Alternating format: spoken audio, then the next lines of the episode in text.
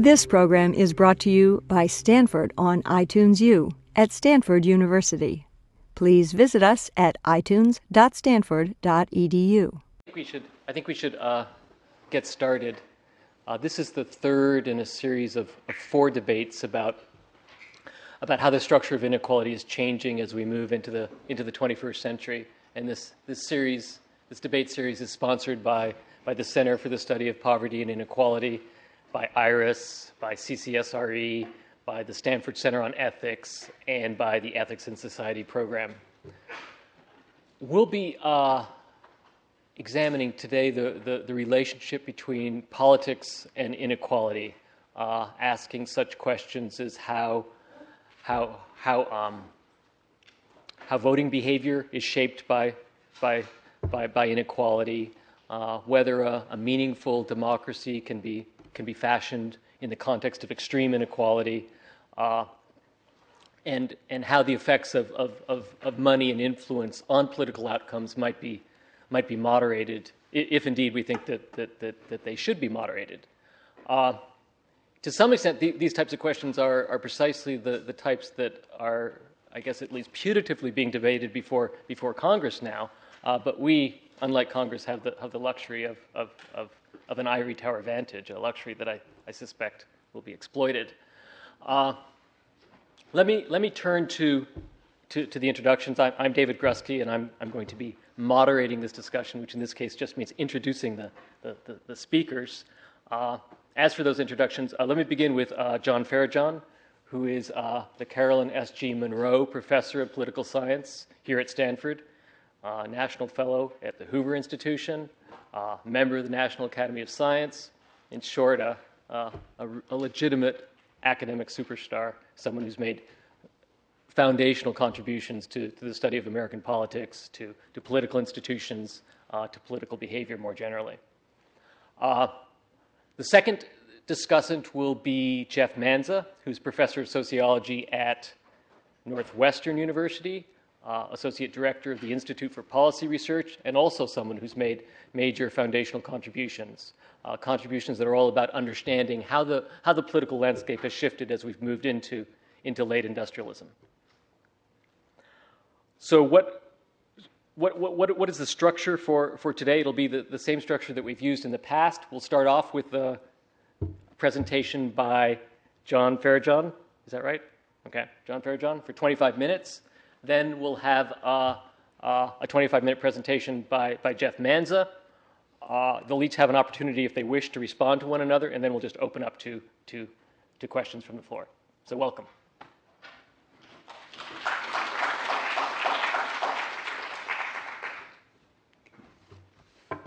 Well, I may have made all those contributions. I haven't made any contributions to the story about inequality. So, this is my maiden voyage to think about inequality in public. Um, when Jeff asked me to do it, I, I warned him that I don't know anything.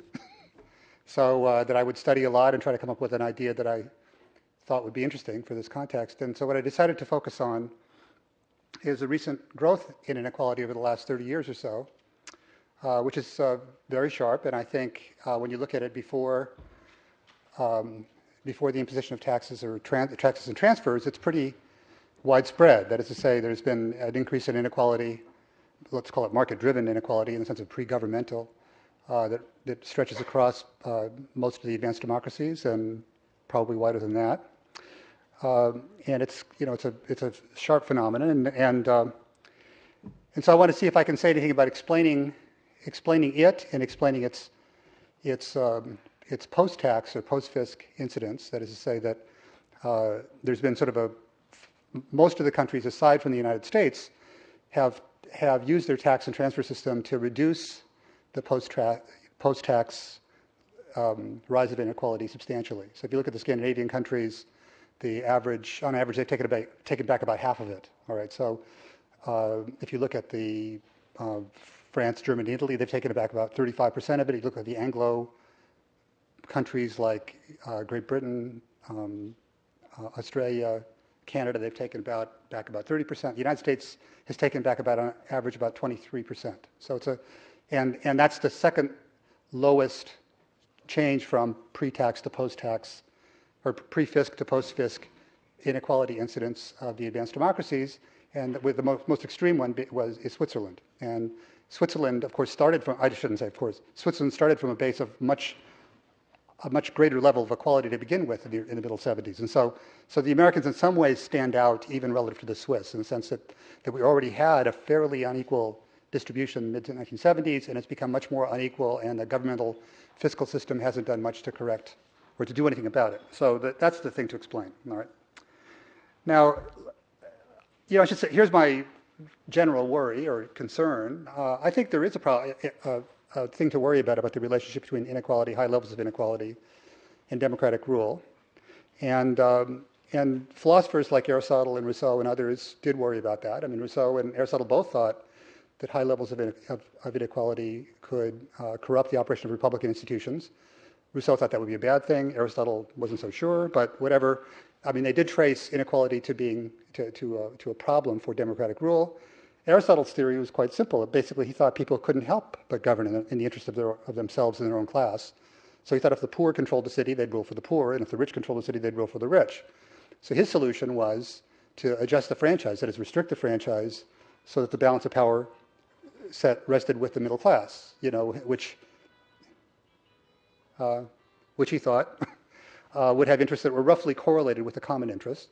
Uh, and if you couldn't do that, if the middle class was too small or too fragile or too dependent, then the next best thing was to arrange a, a kind of power sharing arrangement where the rich could check the poor and the poor could check the rich, and sort of average out these tendencies. Um, so anyway, so there's a worry about this. But I think modern democracy, the way what we consider consider democracy, it is representation, large-scale democracy, seems to be more robust than what the, the institutions in Aristotle and Rousseau were thinking about. And so, for example, Adam Przeworski argues that once a country gets to a certain level of prosperity, and the level was, I forget in which dollars, $6,000 per head, roughly, that you get virtually no transitions away from democracy. That is, where democracy means large scale representational democracy. So the view is that it's fairly, it's a fairly robust phenomenon. So should we worry about inequality? And I think there's still reason to worry about it. I think even with, I think Adams Przeworski's definition of democracy is an extremely minimalist definition, and I think within the ca- category, there's a range of things that we'd recognize as more or less democratic. And I th- still think it's worth worrying about whether inequality undercuts the, the more um, democratic arrangements within Przeworskian democracy. So I, I think there's reason to be concerned if there's uh, really large scale inequalities that are uncorrected. And those run, roughly run along the lines of of, of evolving a society in which there are two or three or four more sort of segmented societies where people don't feel and don't in fact have that much to do or much in common with each other. So I think that's the worry. And as I said, in the United States, it looks like, at least lately, uh, the tendency has been to permit market driven inequality to pass right through. Um, and so then the question is what explains it? So I should say, you know, a, there are economic theories about inequality. The most famous probably is Simon Kuznets' theory, who says basically that um, you know that that it's kind of inequality is related naturally to growth spurts. You know, sort of so that when you have industrialization, inequality rises, and then as the growth spurt sort of tapers off, inequality uh, you know uh, declines. So you get more roughly more equal distributions. All right. So I mean, it's it's not so clear what the causal processes would be. I mean, one possibility is that is that when you're industrializing, there's sort of inequality comes out as a natural in- incidence of the sort of rapid, rapid mobilization of capital and accumulation that goes with it. And then there get to be political pressures and tensions, and that causes the state to implement reforms or regulations or tax and transfer schemes to, uh, you know, put a lid on the on the on the political conflict. And the, and the and but the, the effect of those regulations is to retard growth, and so that brings the growth rate down. So, or there could be other other ways in which the operation works. I want to look more broadly than that kind of an explanation. I mean, that's a, an explanation that just basically puts the, the explanation on a single cause. That is, when you're getting a lot of dislocation in the capital formation process, you get natural inequality, and when that goes away, you get less. Um, but I think there's probably more things going on. It's a richer phenomenon. So I want to think that there are, you know, maybe two, let's say three kinds of causal factors that may play a role. I mean, one you might think of as extraneous to the political system in some sense. I mean, nothing is really going to be extraneous, but for, for a first sort of approximation, it makes sense to me to think that this broad, worldwide thing that's occurred in the last 30 years, where virtually every uh, advanced democracy has experienced lots of market-driven inequality, makes me think that there's probably something that's relatively independent of particular political systems. It's driving at the market level uh, unequal outcomes, right? So that so that's one. And so one possibility as a source of inequality is really just pre-political or somewhat separate from the political. I mean, the, the political institutions might have to go along with it in some ways, but uh, by facilitating the formation of capital through through uh, arranging property systems, et cetera. But but on the whole, it could be that way, all right?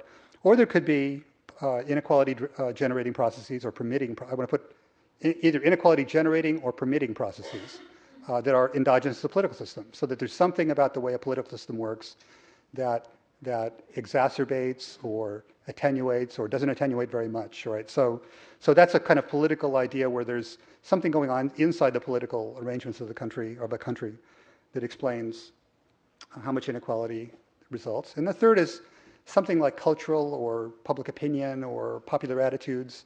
That's another possibility that people in different countries have different attitudes and different dispositions to accept or not accept unequal outcomes, to think they're unjust, to think they're unfair, to think they're okay, to think they're merited, whatever.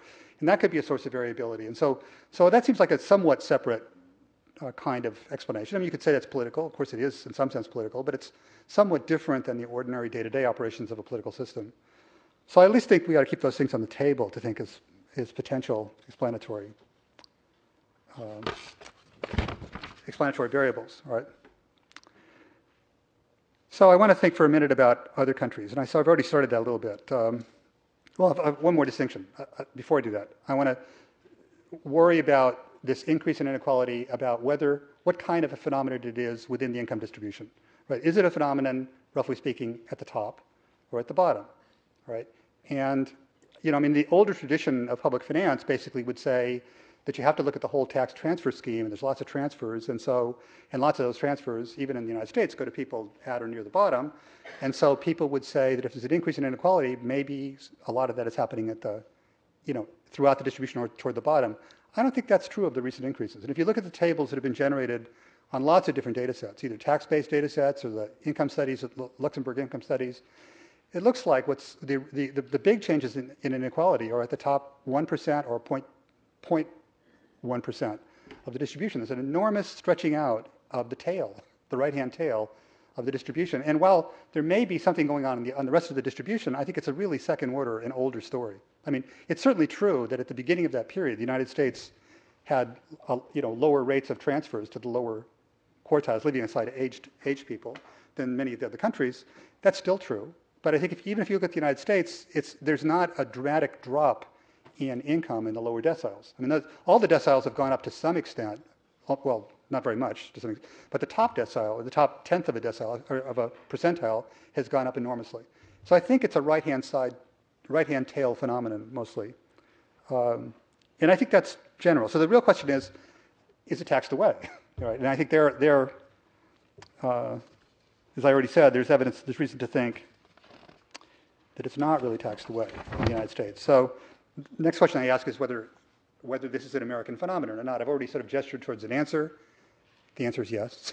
Um, it's not completely an American phenomenon. I already said that, that the other Anglo-Saxon countries are less distributional and less prone to tax high, you know, the right-hand tail than, than other countries, but they're substantially, well, they're less prone to tax in the United States and more prone, I'm sorry, less prone to tax it away than the other countries, but more prone to tax it away than the United States. So the United States is still an outlier in that respect. So I think you still have to look, look at a, at a, at a local explanation, at least as the first order of business. It's not to say there's nothing to explain in post-Thatcher Britain. There definitely is. If you look over time, there has been a declining transfer, you know, income transfer rates in, in Britain since 19 uh, since the 70s, and that's that's true. But I don't think it's a, anywhere near the effect that you see in the United States. All right. And I'm leaving Switzerland to one side. So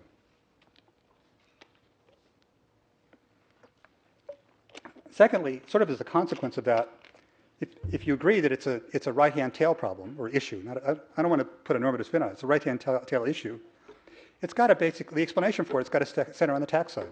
You know, that is to say, we're not, I mean, while these people are taxed for transfer purposes, they're not receiving substantial transfers relative to their income. So, so basically, the question is whether or not people in the right-hand tail, people who are in the upper 1% or one-tenth of 1% of the income distribution, how much do they get to keep of, of their market-driven uh, increase in, in, um, in income?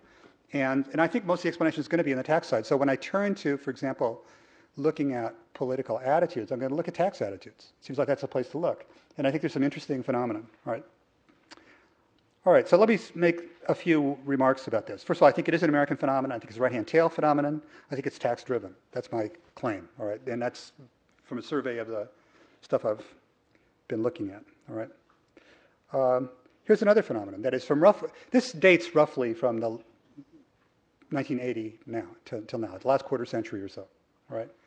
Now, another thing that dates from 1980, there's a lot of other interesting things that date from roughly that period, middle 70s, 1980s, something like that. One is American growth rates have been pretty substantial, substantial since then. Been a few blips here and there, but on the whole, we've been in a very high growth period compared to the late 60s and, and 70s, right? I mean, we, we went to, you know, from a 1% GDP growth rate to three and four, and maybe sometimes more than that in that period. There's been a few downturns, but they're very short and fairly mild, right? So th- that's, a, that's, a, that's a time series fact in the American data.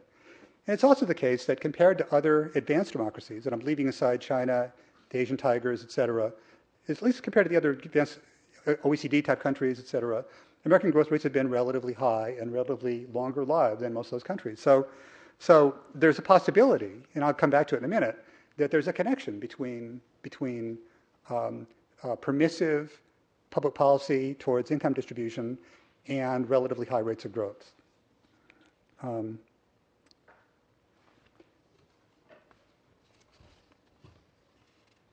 Now, and, and, it, and, it's not, you know, I could leave it at a correlation, but of course there's, there's, there's kind of mechanisms that are suggested if you've paid attention for the last 25 years uh, that might, might bear some of the explanatory power of that correlation. I mean, one, one is a sequence of tax cuts that have been put in place since the early 80s, and the other is the deregulatory, deregulatory um, movement that has gone on since the early 70s, right?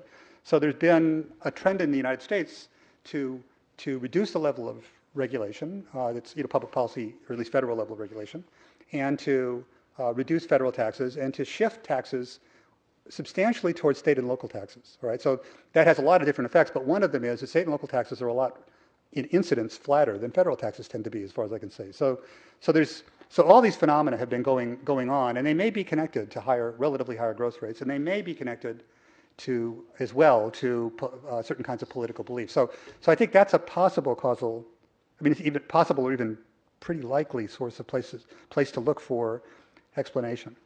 So what explains this phenomenon? What explains these policies? You know, and I think, the, I think the explanation is kind of obvious, you know. I mean, well, here's another correlation. Here, a couple more before I get into explanation. One is that since that period, uh, there's been a bit, pretty big change in the nature of American political parties. Parties are much more homogeneous, and than they used to be. The Democrats are and the Republicans are. They're much more separated from each other and they're much more ideological, right? And there's been, at the same time, a migration of certain kinds of policies into one kind of one party's platform as opposed to the other. So, so that's and tax policies are among those, right? That is, Republicans generally have reliably different tax policies there than Democrats. And what's more, when Republicans are in office, especially in circumstances of either unified or even large minority Republican governments, they're in a relatively good position to implement those policies because their party is relatively homogene- homogeneous, and so they have an easier time agreeing with each other.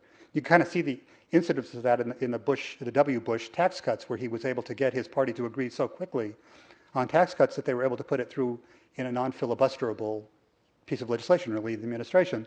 This is something that that that you know makes it possible for something like a majoritarian imposition of a party policy that, of a kind that wouldn't have been possible, I don't think, you know, 30 years ago, or at least would have been pretty, pretty unlikely. So, um, so here's, so that's, uh, I mean, those are things on the table. So change in the nature of parties, um, uh, change in how partisan the parties are, uh, change in the, na- the nature of, uh, or cleavage between party ideologies, um, uh, sort of general pro, uh, well, low tax position of the Democratic of the Republican Party and a flat tax preference on that party and a genuine push in that direction.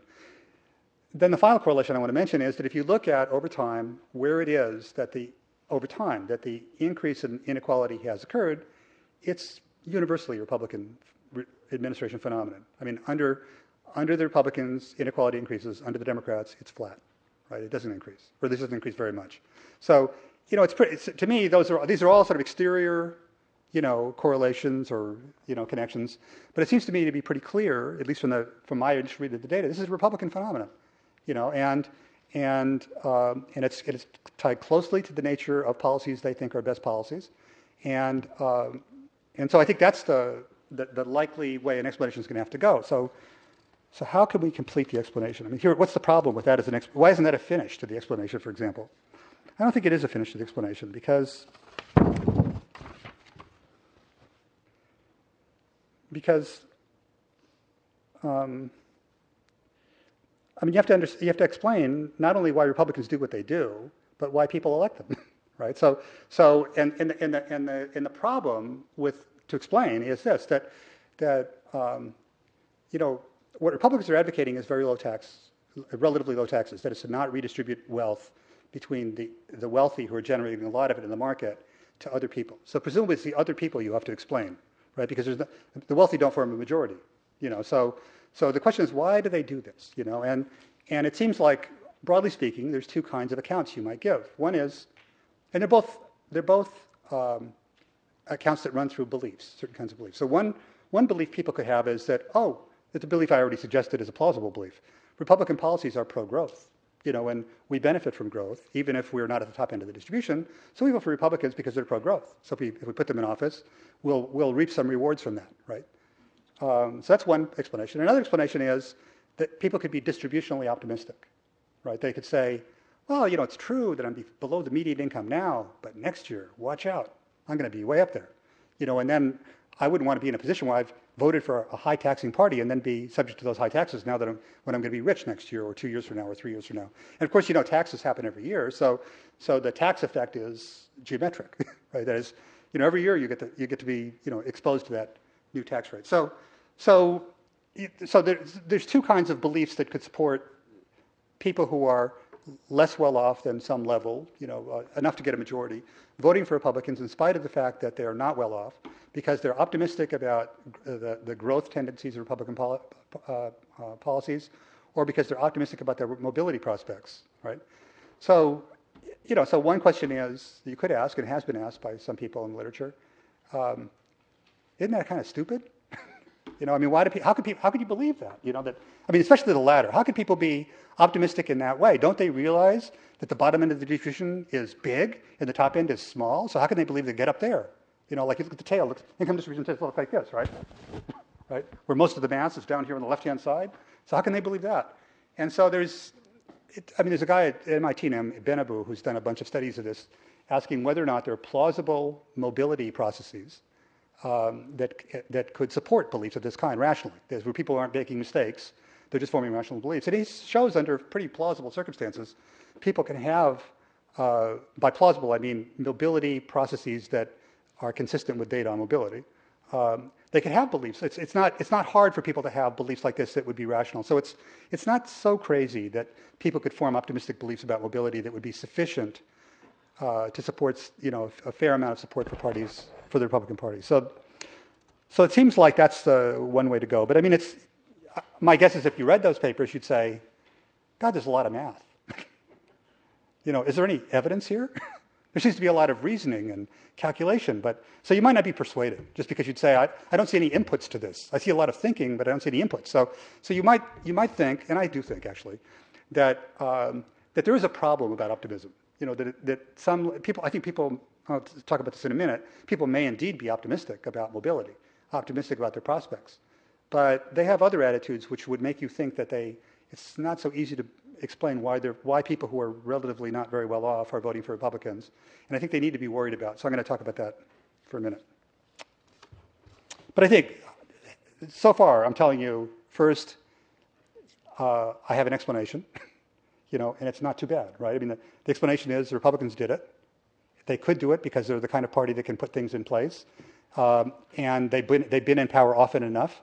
And, and the outcomes have, have the right pattern. That is, the inequality increases during Republican administrations and not during Democratic administrations. You might ask, does it reverse in Democratic administrations? No. It went up a little bit in Carter, but you know, it's not too much. But Clinton, it went it blipped a little bit. Now, now Clinton did raise taxes, you know, but not enough to really retard this. So I think you need more of an explanation. You need to explain not simply it going up during Republican administrations. You have to explain why it didn't go down during Democratic administrations. I mean, it seems like it could. After all, they're a unified party too. They had a period of unified government this long. You know, um, they could have done something. You know, but they don't really tend to do. So that's a question. Why don't Democrats un, undo this process? They don't seem to do it. And I think the best explanation for it's going to have to be that they're afraid to do it. you know, that that somehow there's something out there in in the public, tax aversion or something uh, or maybe this, these set of beliefs, optimism about either growth or mobility, that restrain even Democrats. So I think you need more of an explanation than I've given, but at least I'm pointing towards where I think explanation has to go. All right, so let's talk about something about um, public opinion. So, well, people don't like taxes. I mean, you can find that in surveys. You could look it up. You know, but that's not too surprising, but, but it's also maybe not surprising that most people think the rich pay way too little in taxes. That's really reliable. Two thirds of the people repeat. I mean, I've seen there's there's like series. You know, like whenever you ask, two thirds of the people say the rich pay way too little in taxes. Right? Then here's the striking fact. So they think it's a good idea. We should change the tax system. And so there's a lot of support for changing the tax system to reform the tax system. And you know what they think is a good idea? It's phenomenal.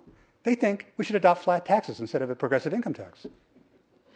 The rich pay too little, so let's reform the tax system and make them pay less. That'll teach them. So that's, I mean, that's a striking. I mean, it's, God knows why this is, but it, so, so you know, so there's, so there's some strange things going on. So, but what it seems to be the case is that, is that um, there's unhappiness about being taxed. There's a sense that there's things that are unfair, and, and, but the effect of it seems to be not to do anything that corrects the unfairness. I mean, that seems to be what's coming out of the public.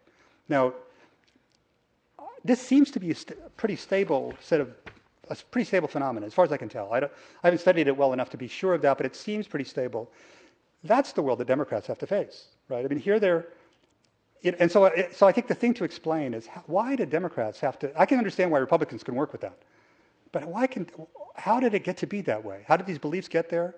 And and and is that a, a, a, a strong constraining factor on what the Democrats could work with when it comes to making uh, fiscal policy. And I think it is. I think it is. I don't really claim to have a complete explanation of that, but that's that seems to me to be a really interesting, really interesting issue. So then, of course, then as, as you know, we're going to see it again. The, was the puzzle of the um, the elimination of the estate tax, where again, in the in the case of the estate tax, a tax which the incidence of which is you know visits very very few people, and yet and yet there was an agreement, you know, by large majorities to abolish that. And that's even in some ways harder to explain than than than the than the continued support for flattening, you know, for flat taxing or flattening the tax system in each successive tax reform. Now, I, and my colleague, uh, colleagues Al, Alvin Rabushka and Robert Hall, who are the apostles of flat tax at Hoover, uh, would of course, you know, disparage my point, saying, well, they don't really, they're not real flat taxers, you know. And but I don't think I don't think that the resistance to flat taxing that you see in the tax code is coming from the people. I think that's coming from special interests who want to do other things with the tax code. Uh, I think that from public opinion, it seems to me the big pressure is flattening the tax code. And I'm, getting, I'm beginning to wind down, I can tell now. It's, my battery is running low. okay. Okay. Um, so that's my, okay, so the summary is I see rising inequality. I think it's an American phenomenon. I think it's assisted by, uh, brought about by, well, it's largely brought about by, in the beginning, market forces. I mean, I think the inequality itself is generated by market forces. The long period of, relatively long period of Republican ascendancy is permissive towards it, that it adopts policies that permits it to be sustained through the operation of the fiscal system. Um, and uh, I think they've effectively uh, adopted the policies that bring it about, which is to say relatively flattened, flattening and lowering taxes when they're in power. And I didn't say much about it, but but deregulating things. There's also been an associated decline of labor strength through the union movement, which has also put um, other removed other impediments to to uh, uh, to growth and things like that. But that's but I think that's most of what's gone on. I think the puzzles that come with me that come from me that I haven't been able to answer have to do with the nature of public opinion and why it has the particular shape it does. I think so, there's possibly some explanation in, in that the optimism about growth, I think, may be to some extent warranted. I think the optimism about mobility, according to some economists, may have an explanation. Whether it's a sufficient explanation, I don't know. Um, the beliefs about flattening could be rationalized in that way, but it's hard to explain the actual words people use if that's true. So that's, that's what I think accounts for it. Now, the final thing I want to say, David, sorry, what can be done? David asked me what could be done about this. And I, the answer is simple elect fewer Republicans. That'll slow it down, but it won't stop it. you know, but put spine in the Democrats. That's impossible. I mean, if you know, if, Democrats were really, if you could get them willing to do it, then maybe they could turn it around. Could they stay in office with those policies? Well, if the public opinion is what I suspect it is, my guess is probably not, and that's what Hillary thinks too. So, thanks.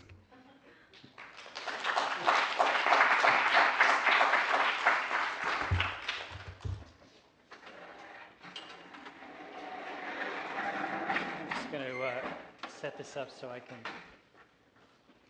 more easily run through my PowerPoint uh, slides. Well, it's a real honor and a pleasure to follow John on this podium. I've admired his work for a long time.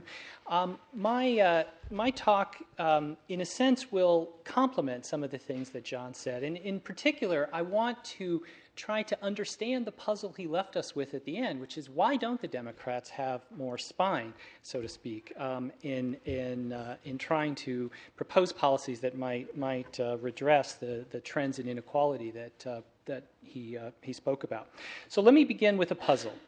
And the puzzle is a simple one, um, and that is why did public policy allow uh, income and wealth inequalities in the United States to expand after uh, the, the, early 1970s. As you know, between 1945, the end of World War II, and the early 1970s, inequality in the United States uh, reduced, uh, in fact, quite, quite significantly.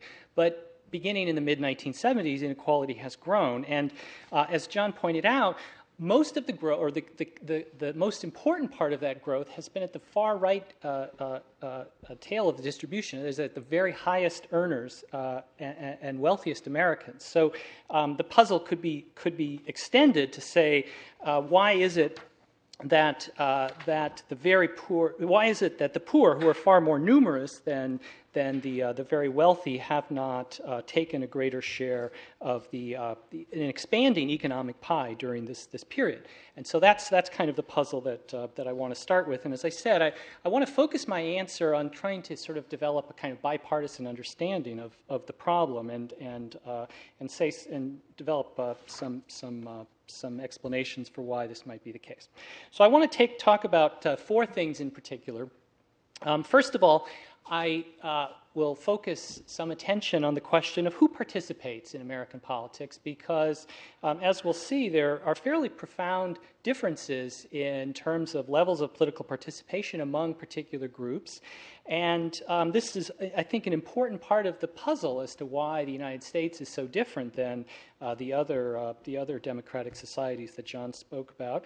I want to say something about how differences in uh, class differences affect voting behavior and, and also the creation of, of political coalitions inside the party system and, and how that has shaped or potentially influenced the kind of policies that the Democratic and Republican parties have pursued.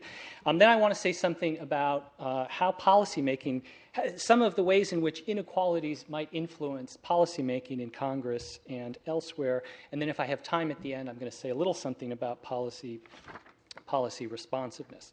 Now, there's a lot of things I'm not going to talk about. Um, the, uh, you know, in particular, I'm not going to say anything about some of the institutional inequalities in the American political system.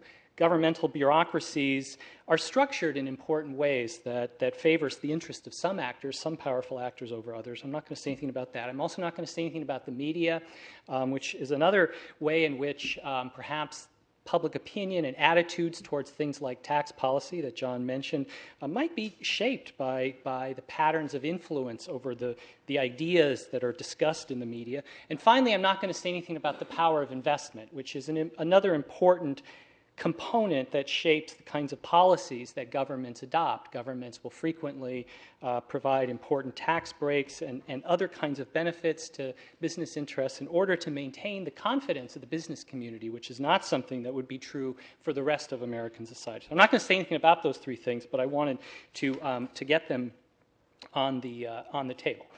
Uh, now, in terms of um, in terms of trends, I think there are some some important trends that actually uh, do correspond to some degree with the trends in the overall patterning of inequality in the United States. And I think we can think of those trends in terms of uh, voting behavior, first and foremost, changes in the system of campaign finance in the United States, and uh, as we'll see, quite dramatic changes in, in the period since, uh, since the 1970s.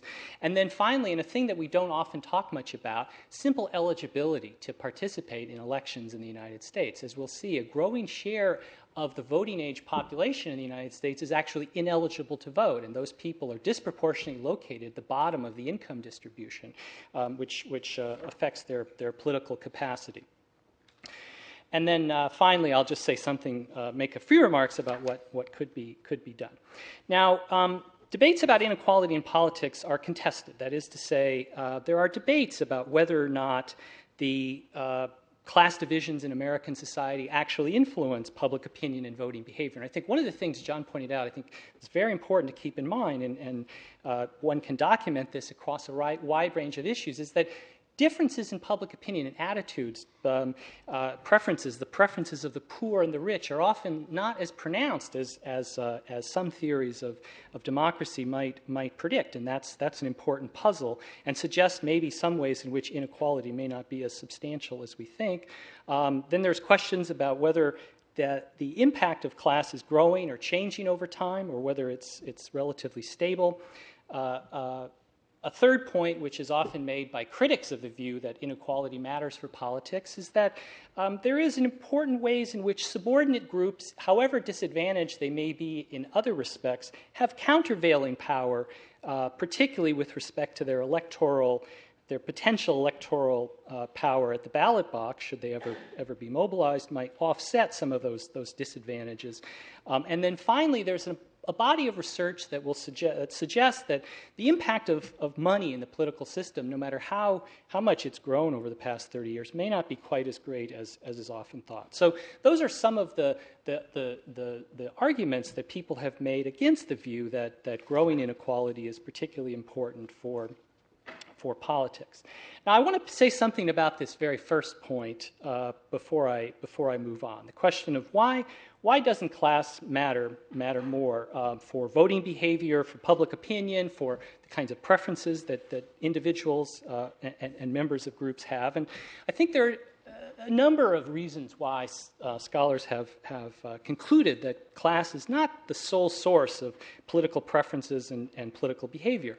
For one thing, um, people have religious attitudes, which may uh, offset some of their, their their narrowly defined class interests. And this, of course, is the, the key story told by Thomas Frank in his, his widely discussed book, What's the Matter with Kansas, in which he focuses on how and in what ways uh, the, the religious right and, and uh, um, the, uh, the Bush, uh, the Bush uh, coalition have really uh, attempted to use religious attitudes to offset people's, people's basic material, material interests. Race and racial attitudes are important, uh, another important potential source of, of preferences that, that may offset uh, narrowly defined class interests and keep the poor from, from uh, uh, adopting views that might challenge income inequality.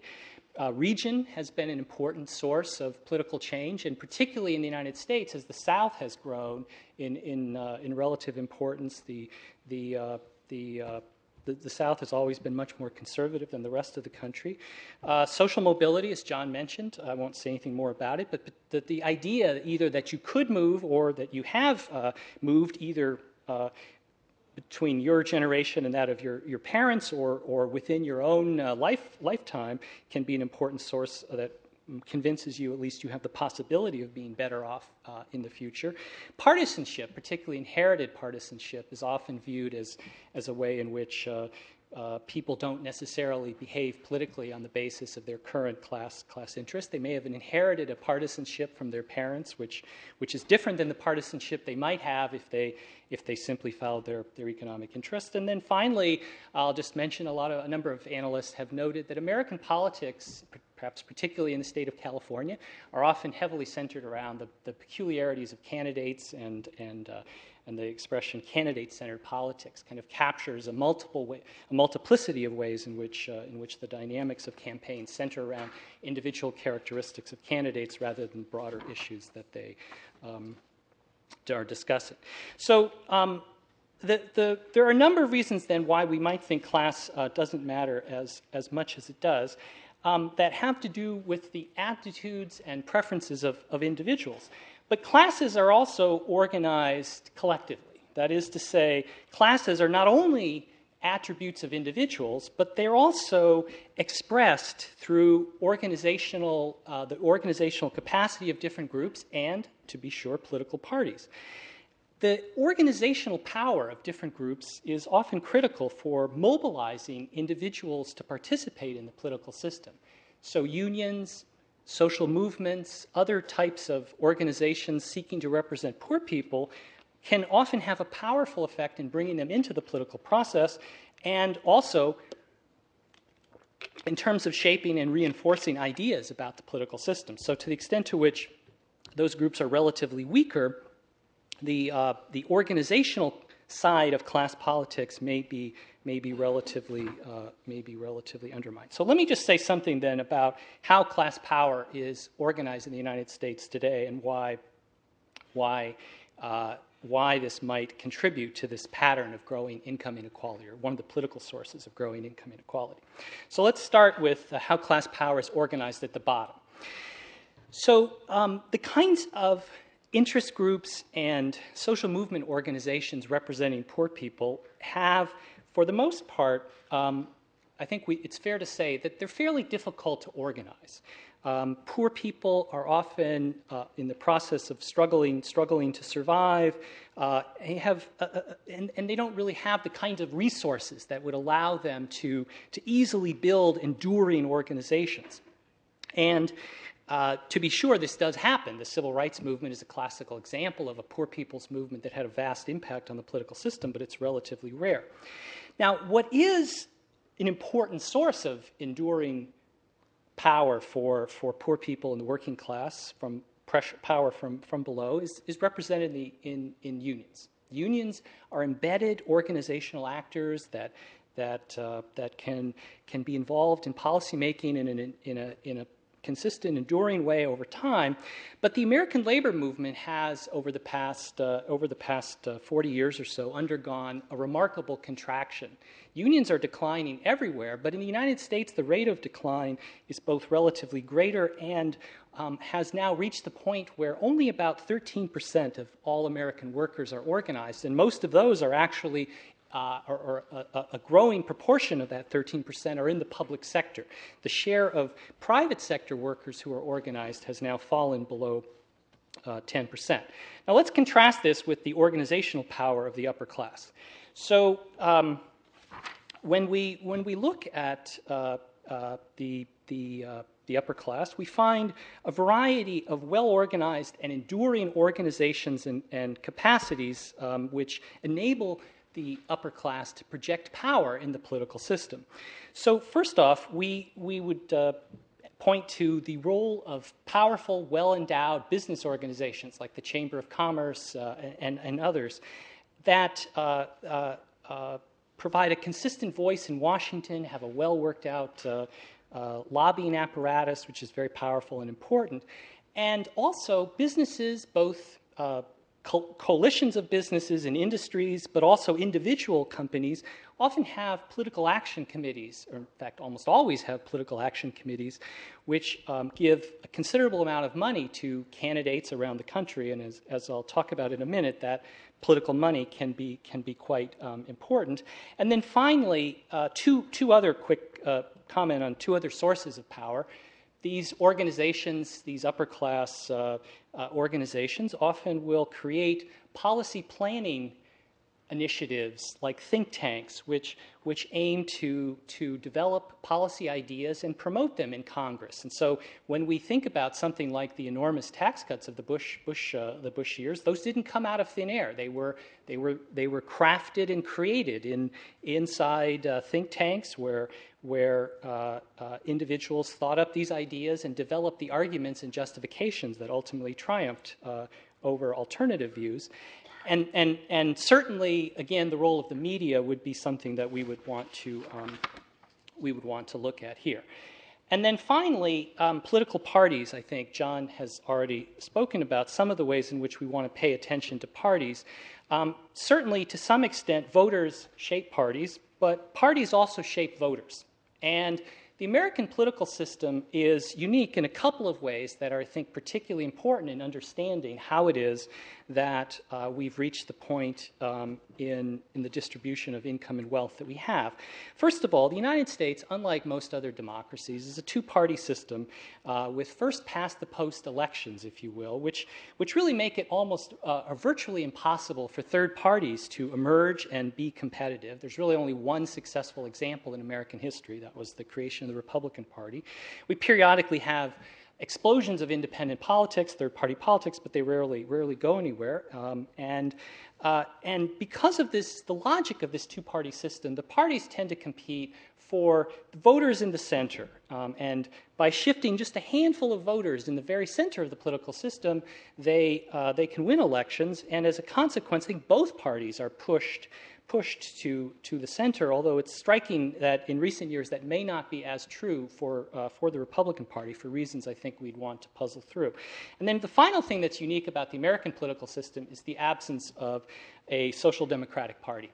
And most European uh, political systems, in fact, all European political systems have powerful labor or social democratic parties, which offer a kind of counterweight to, to conservative parties and are often associated with the adoption of policies that reduce income, income inequality. So um, let's then turn to, to I, wanted, I said I wanted to say something about uh, four, four pieces of, of uh, evidence for why we get, uh, get the policies that we do. And so let's, let, I want to start with political participation, then uh, voting behavior, campaign finance, and uh, I guess I have campaign finance and political money. That's one and the same. Uh, and so, uh, so turning then to the question of political participation, we really want to ask three things. Who votes, uh, who gives, because political participation is not simply about voting, it's also about uh, uh other things, including who gives money, who gives time to campaigns, and uh, who, ins- what I'm saying, who, uh, what I would call who insists, that is, who writes letters to their elected officials, who, who makes phone calls, and things of, things of that sort.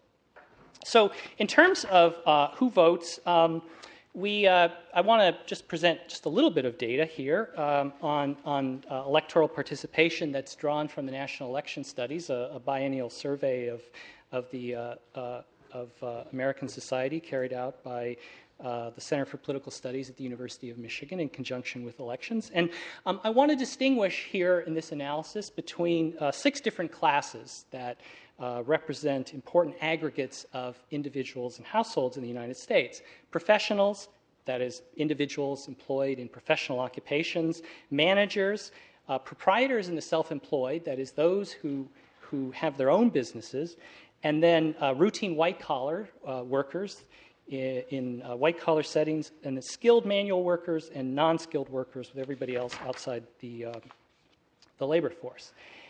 And uh, our questions are really kind of threefold. Has, has, uh, how large is the gap in political participation between these classes? Has it grown over time? And how much uh, does mobilization, that is, how much do the, the power of groups organized from below influence those, um, those kinds of dynamics?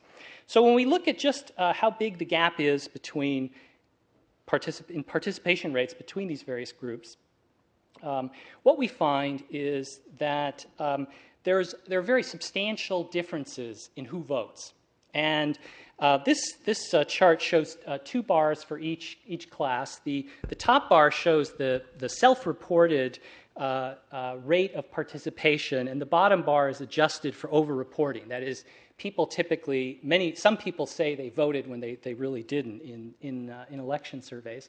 And so um, what we find is that professionals, um, we estimate, average between 1980 and 2000 in presidential elections, that, that on average, about 62% of professionals turned out to vote in, in national uh, in, in, presidential elections, whereas only about 40% of non-skilled manual workers participated in, in, those, in those same elections. So there's a very substantial skew in participation, which is one way in which the voices of the powerful, that is the, the classes at the top of the distribution have typically higher, significantly higher turnout rates than those, um, those at the bottom.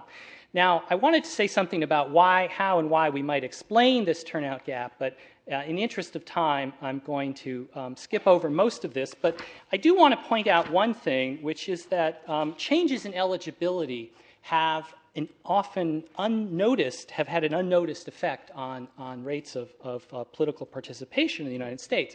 And this is primarily due to rising rates of immigration since 19, the immigration reform of 1965. We see an ever growing share of uh, American society made up of non, non, uh, uh non-native, non, non, uh, of immigrants, legal and, and to some extent illegal uh, or unauthorized. And also, we disenfranchise in the United States, we disenfranchise uh, large numbers of felons and in some states ex felons. And if you're interested in the latter, I can recommend a great new book, which is just out, uh, available at an Amazon uh, near you. Um, but if we look at the overall um, pattern of, of eligibility, um, just looking since 1980, the period since 1980, um, we've seen that um, in 1980, less than 5% of the voting age population was ineligible to vote. By 2004, it's up to, it's over 10%, and it continues to grow. And so, and, and most of this group is located at the bottom of the income distribution. So, in a sense, the, the capacity of the bottom of the, of, uh, uh, of the American class structure has, has, been, has been reduced as, as a growing share of ineligible uh, adults in the, uh, in the political system. So, uh, uh, so those I think is that's an important factor that we almost never talk about, and is is kind of a largely unnoticed aspect of this current debate that we're now undergoing about immigration policy.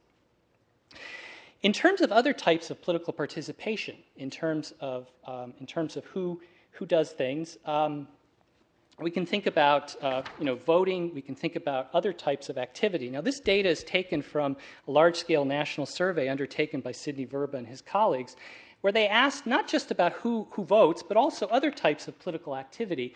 And this breaks out uh, those, the, the, top bar, the blue, dark blue bar, are those making, those individuals living in households making over $75,000 a year. I think this is 1989 uh, when they, or 1990 when they collected this data.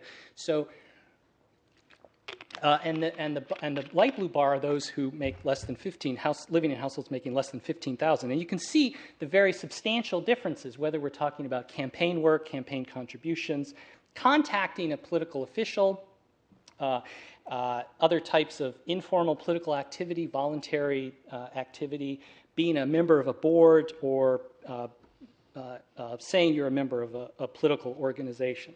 So clearly there are big differences in terms of who, who participates. And um, when we look at how these different classes um, participate in politics and how they vote, we, we find also a, a number of striking differences. So, this next figure, um, which uh, is, uh, is taken from a, a, a, recent analysis that's actually going to be in a book that David Grusky is editing by Mike Hout and Benjamin Moodie. It extends some work that, uh, that I've been involved in, in, in the past, looking at how different classes have moved since 1948 in the, uh, in the National Election Study.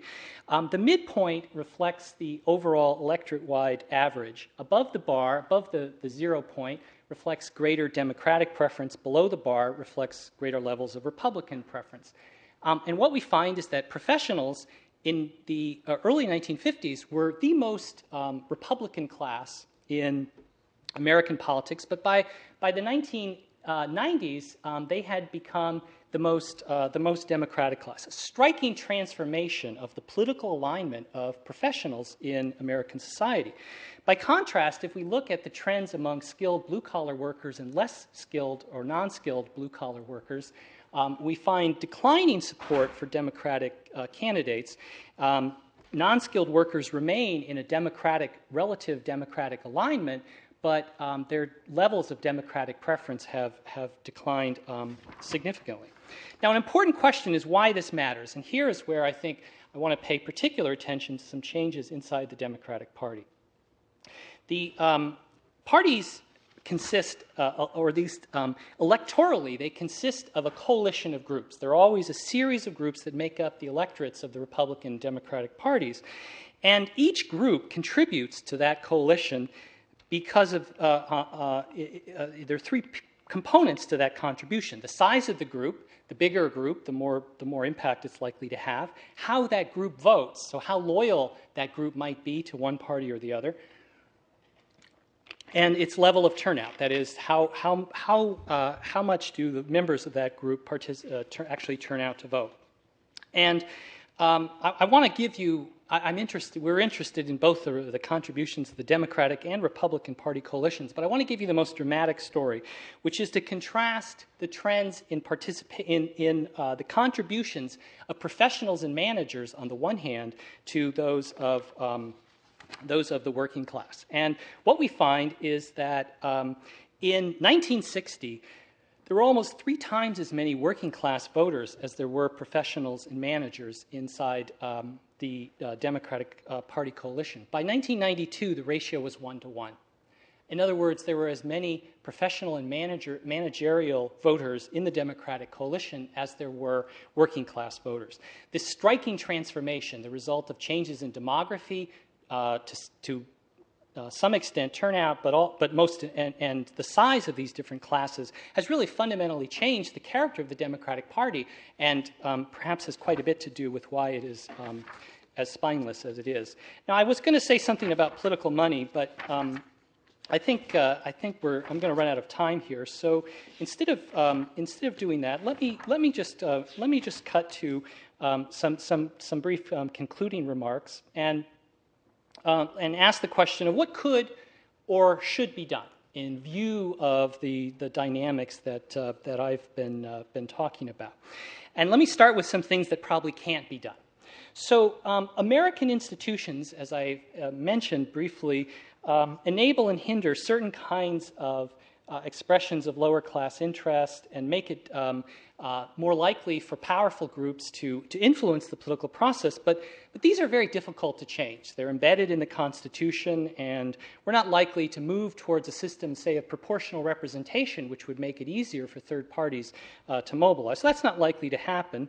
And also, um, with respect to the influence of political money, um, campaign finance has, uh, has proven very difficult to, to achieve in any sort of significant way. The Supreme Court has, has, uh, has said repeatedly that uh, the principle of free speech governs the capacity of the government to significantly regulate the, the uh, funding of political ideas in the political system. So I think those kinds of things are, are relatively more difficult to, to, uh, to achieve.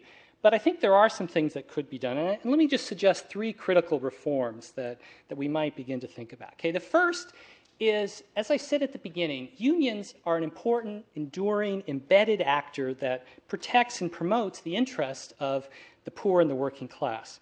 And the relative weakness of American unions, I think, has a lot to do with with the, um, the patterns of distribution of wealth and income that John mentioned in his, uh, in his discussion. And, and a number of changes over the past 40 years have made it almost impossible for workers to organize in private sector companies when those companies put up a fight. When those companies resist unions, they can almost invariably um, defeat the unions. Where unions have been successful is in the public sector because typically public sector uh, institutions don't really resist unions very, very extensively. So, considering ideas of labor law reform and the impact that might have on the political system would be the first thing I would point to. Second thing um, that we might think about are some voting reforms which would make it easier for disadvantaged groups to participate. Making elections, uh, making election day a national holiday would be one thing that would clearly influence political participation and would have a bigger impact on those at the bottom of the distribution, making it easier for them to participate. Similarly, extending uh, registration, making voter registration something you can do on election day rather than requiring that you do it beforehand uh, might make it. Um, uh, uh, easier. Certainly, I think with respect to this current debate that we're having over legal legal immigrants, um, making it easier for those who are who are permanent citizens or permanent residents in the United States to become full citizens would be a way in which we could uh, potentially begin to shift the balance of, of political power and give, give those uh, at the bottom of the distribution a, a better chance. Um, and then finally, the thing that I'm interested in, in that book that I put up there, Locked Out, uh, is we need to think about restoring voting rights for, for most or all convicted felons. These are still citizens. But by denying them the right to vote, we diminish the voices of all of those who have the same preferences as, as convicted felons, and we also make it more difficult for them to reintegrate back into their communities.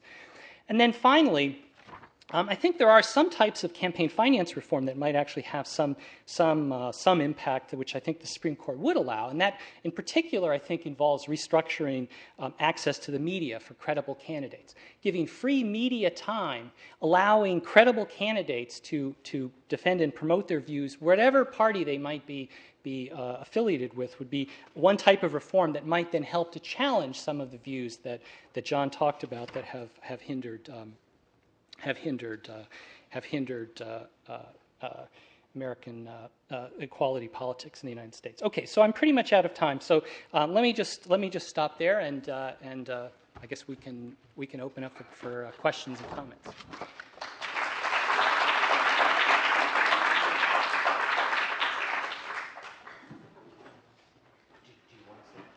First, I'm offer the opportunity to respond to one another if you want to take that opportunity. Whether you Okay, so why don't, why don't we just open up to, to, to questions and, and make sure that you let, let us know which of the two speakers or both you want to answer your questions. Yeah, this is addressed to both of you. There's no question that differential participation would apply.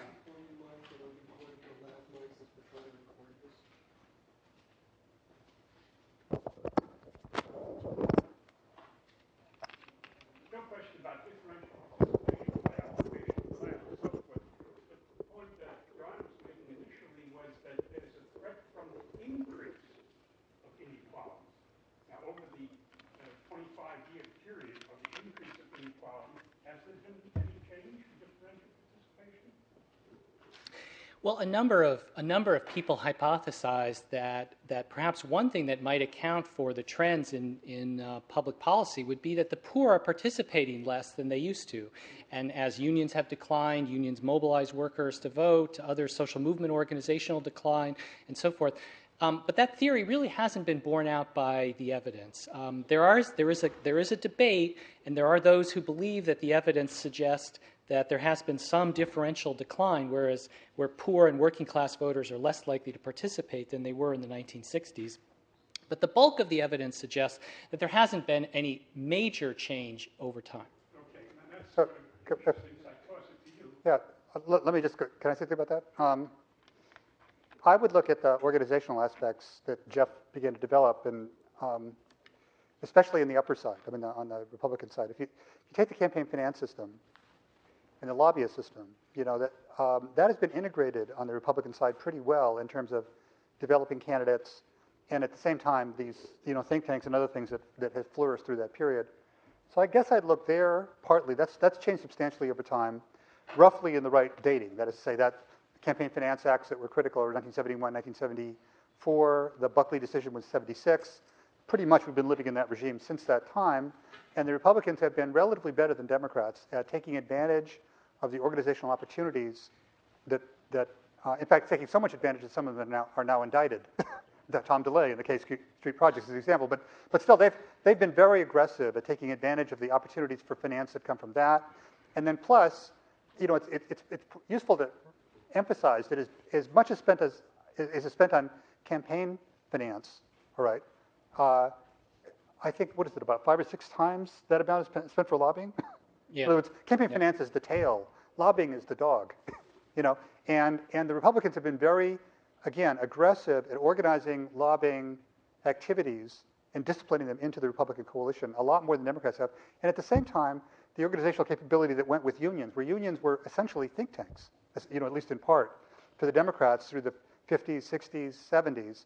and they've you know just been taken a bath on the private sector side. And so I think that that you know sort of um, you know incubus for incubating chamber for democratic policy ideas, and that disciplining for Democrats, at least Northern Democrats and Western Democrats, to stay on the liberal side, I think that's evaporated. So I think the organizational development seemed to me to actually work pretty well in terms of timing. That's that, that would be my hunch. So.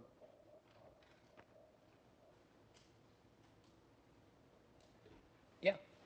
I just wondered if you could comment more on that, on those patterns of um, voting, so likelihood of voting for Democrats for the different occupations over time. And I just want to give you a chance to speculate on what might be accounting for, e- e- especially the skilled blue-collar workers and the less skilled. That's very much the Thomas Frank, well, at least Right. he sort of, he doesn't explain it. Right. He does sort of explore it. Right. Uh, Right. Yeah. Well, we in my my first book was actually was all about trying to understand these patterns and and understand the sources of change among these different among these different classes, and and the most. Oh, certainly. By the way, the owners and proprietors are a very different group, and you see the same patterns. So if you could sort of talk about that too, that'd be great. Yeah. Um, so um, the, the the key patterns here are the, the shift of professionals to to the Democratic coalition, um, the the the striking. Uh, Republican shift among owners and among the self-employed, who were once a very centrist group, not that different from the rest of American society, but by the 1980s had shifted quite dramatically into Republican alignment. And they're actually growing in size, which is an, an important uh, piece of, of this. And then, and then the trends among working class voters that you were asking about initially. So, among professionals, um, the single thing that, that is most critical is has been um, their growing social issue liberalism. That is, their liberal views on social issues like gender equality, civil rights, civil liberties, um, uh, and so forth that they've moved in a liberal direction much faster than the rest of American society, and that that has pushed them in a democratic uh, direction. They're not more egalitarian. Um, than they were in the 1950s. They're no more likely to support government programs today than they were in the 1950s. But what has happened is they've gotten more liberal on these kinds of social issues. With respect to with respect to the working class, um, we really had um, a great deal of difficulty pinning down exactly what was going on. But the best explanation that we were able to um, develop is that um, for reasons that we don't fully understand and have not really been developed in in the literature, um, working class voters from um, the 1970s, particularly non-skilled, non-skilled workers, were more likely to see both their current, their own situation, and that of the country as a whole as more optimistic, cutting directly against all of the kinds of trends in terms of relative um, wealth and inequality that we're talking about, and some of the puzzles that John was pointing to. How could it be the case that, that non skilled workers would, would view their own situation and that of the country as a whole better in the mid 1990s than they did in the 1960s? It's a big puzzle. I think part of the answer is that absolute wealth and inequality may have something that is um, as as these groups have have um, gained some some uh, uh, advantage uh, in absolute terms, and there are a number of ways to you know to think about that. Household size is smaller. There are fewer individuals you know absorbing the same household income. The kinds of goods that people have access to today for the same amount of money than they did in the 1970s are for you. You could su- subjectively experience your living situation as better today with the same income rel- in, in real terms as you had in the 1970s because you can buy things like Walkman and I don't you know whatever consumer durables that, that people enjoy. So I think those those would be some of the things that I would point to, and it, I think it's a big puzzle, and I think it's something that I would like somebody to do some more work on. Uh, Can I ask, uh, I have a question for Jeff along this line. It strikes me that, that since the Kennedy Johnson period, which is, which is right the, just before this, since, since that time, many Democratic parties have had the effect of splitting the, the, the class base, essentially, if you want to put it that way. That is to say that, you know, affirmative action policies. I mean, basically, they work, you know, substantially to put, you know, lower class working, you know, especially in unions where you challenge seniority systems, in competition with eth- ethnic groups that have suffered historical discrimination. And I think that, that, that there's a tension that's, that's kind of worked through. Some of them nowadays are called wedge issues or whatever. But, but I think that Democrats themselves adopt policy, adopted policies for a long time in the Great Society period and thereafter, and have continued to play them. that, you know, because, I mean, you know, for reasons of social justice or whatever, that I think have had ironic effects here, and I think it's, I think it's driven some of these phenomena, at least in my view, so.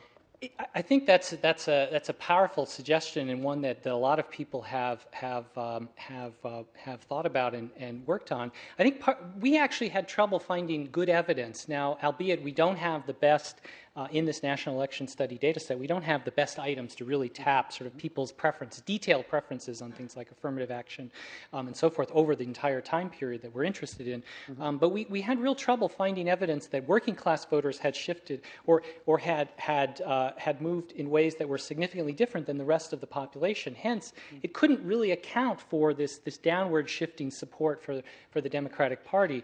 Um, and we were unable to kind of sustain what sometimes is called a working class authoritarianism thesis, where right. you know it's the working class that's the most authoritarian, the least willing to go along with policies well, promoting civil rights and civil liberties. Well, how about just the drift, which I think is the drift of Catholics and, and the remaining union workers and working class people during, let's say, the, the from the, the, Reagan election, from the 1980 election on, which seemed that seemed that there was a sort of you know, crack in the Democratic coalition, which certain groups, which historically had voted Democrat, began to vote Republican. Now, I don't think that has been a constant tendency over time, but it's it's recurred from time to time, seems to me. Right. So now I don't know if that's a tendency, or but you couldn't find that either, or I don't know.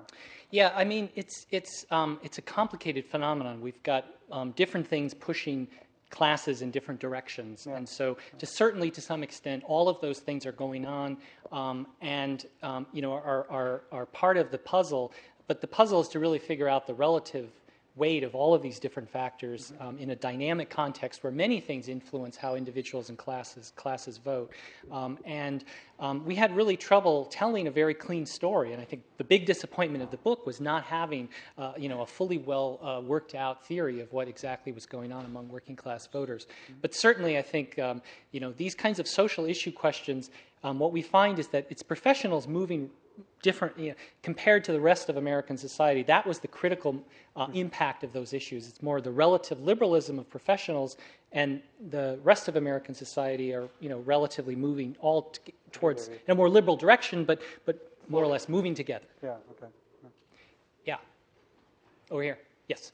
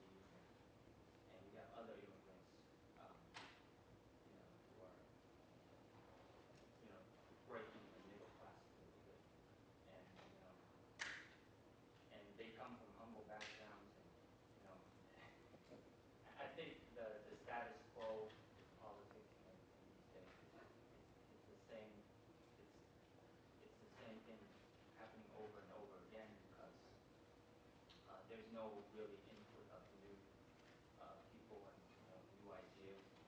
I mean, there are new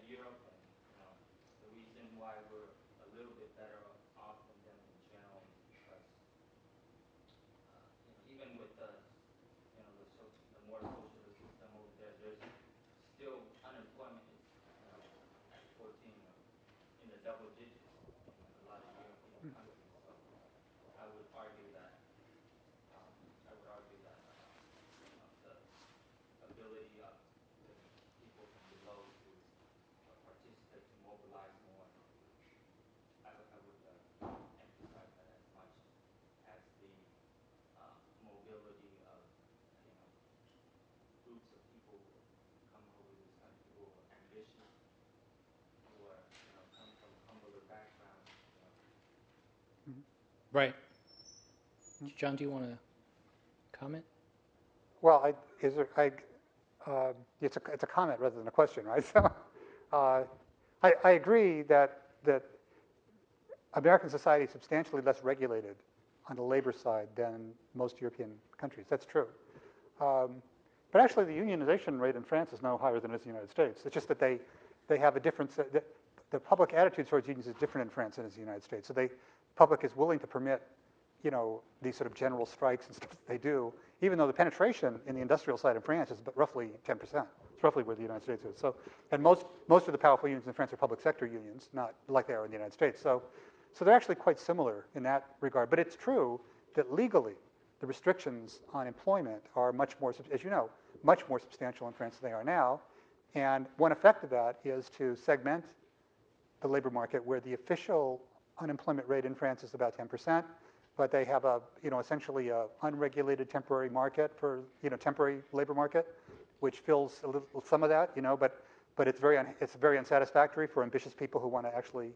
So I mean, I, I'm not defending the French system. It's true that they have, the French do have a more regulated labor market, and it's probably less flexible on the whole than the American one, and, and, and probably it makes it a little bit difficult to, to grow as effectively and to provide opportunities for people who want to work. I agree with that. So, yeah, I, I, my view is that is that to some extent, at the market level, uh, well, so I said this, not even to some extent, at the market level, inequality is a, is a price of growth, a gr- price of what you're talking about, providing opportunities, right? Now, then the, then the question is, insofar as inequality has socially bad effects, how much regulation of it can you do without, without overwhelming its growth producing effects? And, and I think the American answer has been not too much. and and the European answer has been, especially the Scandinavian, is quite substantial. And, and whenever you get into a, a conference of people talking about, you know, um, what good societies could be, you know, there's always talk about the Scandinavian model, not the French, right? The Scandinavian, the northern model, because the idea there is, at least it seems in principle, in a certain kind of economy, maybe it's possible to have relatively productive economy with relatively less income inequality at the end of the day than the Americans do.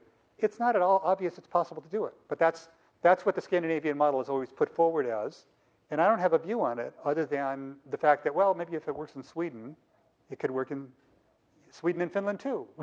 so, or, but maybe, or maybe even in northern in Germany. I mean, there's there've been a town. You know, German, the Germans to some extent look that direction for their social policy, and and you know, it doesn't work as well. I think that's true, but and of course, they've had the huge problem of trying to integrate the East there, so that's maybe not an experiment that they've actually run seriously. So. Unfortunately, we're going to have to call it to a close. Uh, all of you are invited to a reception.